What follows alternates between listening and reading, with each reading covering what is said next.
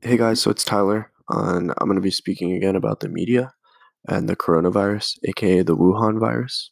So it's scary.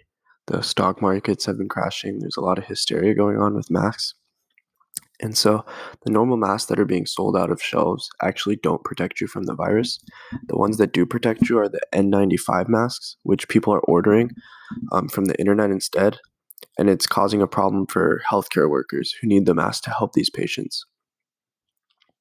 Um, there's also been some resulting racism um, because the virus was from China. Now Asians are being targeted as a whole because I guess they all look alike. Um, the New York subway attack, hate crime. Um, so a man attacked a woman and called her a diseased bitch. Um, and this might be seem like an anomaly, but the effects are still prevalent. So Chinese res- restaurants are getting less business. Um, one owner from New York actually says that 70 to 80% of local business was lost. So oftentimes we confuse precaution with risk, and people being quarantined leads to factories being closed and the economy falling. And these drastic steps that occur, the media edges it on.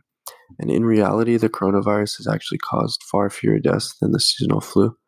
Um, so always just take what the media has said with a grain of salt because news the news likes to blow things out of proportion to get the next best story or viral article.